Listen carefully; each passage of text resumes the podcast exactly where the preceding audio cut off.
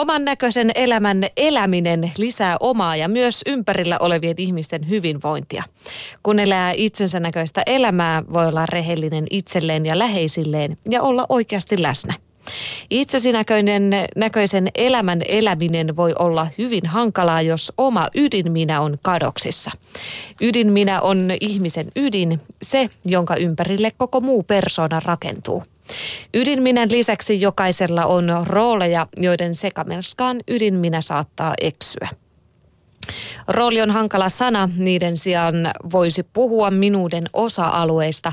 Elämässä on usein erilaisia osa-alueita, esimerkiksi julkinen minä rooleineen ja vain lähimmille paljastettu yksityinen minä, sanoo psykologi Ilona Rauhala.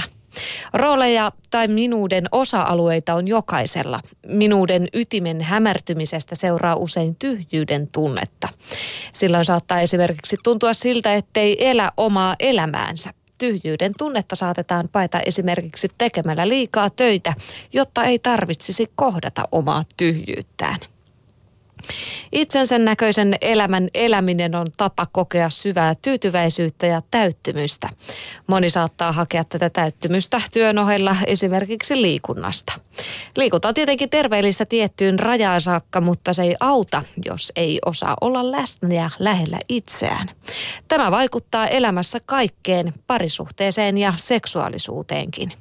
On mahdotonta olla läsnä toisen kanssa, jos ei osaa olla läsnä itsellensä, kirjoittaa kotilääkäri.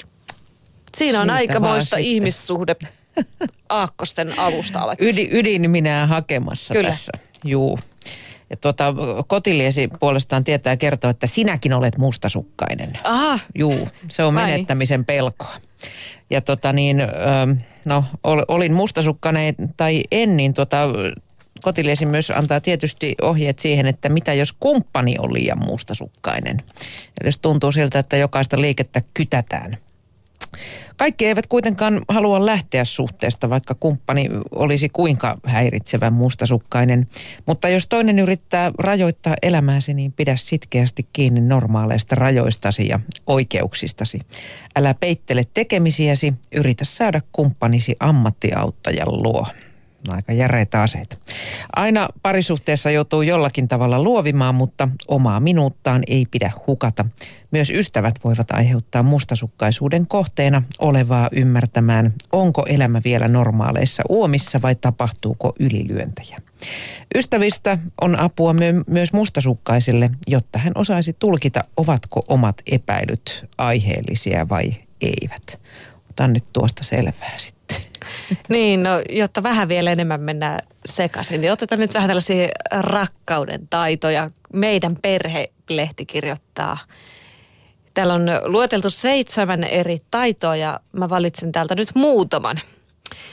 Mistä se kertoo, jos puhut kumppanille enemmän nälvien kuin arvostaen? Puhutaan siis arvostuksesta. Sanat ovat arkirakkauden tärkein työkalu, yhtä tärkeä kuin kosketus. Muista, että kosketusta on monenlaista, on turvaa, hellyyttä ja erottisesti latautunutta kosketusta. Yhdessä tekeminen on se toinen taito. Tutkitusti ne parisuhteet kestävät parhaiten, joissa parit tekevät asioita yhdessä. Harrastavat, hoitavat kotia, ulkoilevat ja matkustelevat. Jos kahdestaan kävelylle lähtö, kahdestaan kävelylle lähtö kumppanin kanssa tuntuu typerältä, herätyskellon pitäisi soida päässä ja lujaa. Näin lukee siis meidän perheessä, mutta mä ajattelin, että enemmänkin hälytyskello. Itsenäisyys on se kolmas taito, kaikkien tasapainoisten ihmissuhteiden eline ehto on itsenäisyys, se, että on hyvä ja luonteva olla myös ilman toista. Kun kykenet olemaan onnellinen yksin, et odota etkä vaadi, että toisen pitäisi tehdä sinut onnelliseksi. Luottamus on tahtoa, se on halua selvittää asiat ja jatkaa yhdessä vaikeuksista huolimatta. Kaikki tekevät joskus virheitä, mutta jopa pettämisestä voi päästä eteenpäin, jos tahto elää yhdessä on vahva ja molemmat pysähtyvät miettimään, minkä asioiden täytyy muuttua suhteessa ja omassa käyttäytymisessä. Vielä mä otan yhden kiinnostavan rakkauden taidon, se on vallan ja vastuun tasapaino. Suhde ei voi olla tasapainossa, jos toinen kantaa valtaosan kodin vastuusta. Suhde ei myöskään pysy hengissä, jos toinen on ylivastuullinen kontrollifriikki ja toinen käskytettävän lapsen asemassa. Melkoisia taitoja kirjoitti meidän perhe tällä kertaa. Siinä riittää opiskeltavaa koko loppuiäksi. Joo, ei me olla varmaan koskaan valmiita. Ei.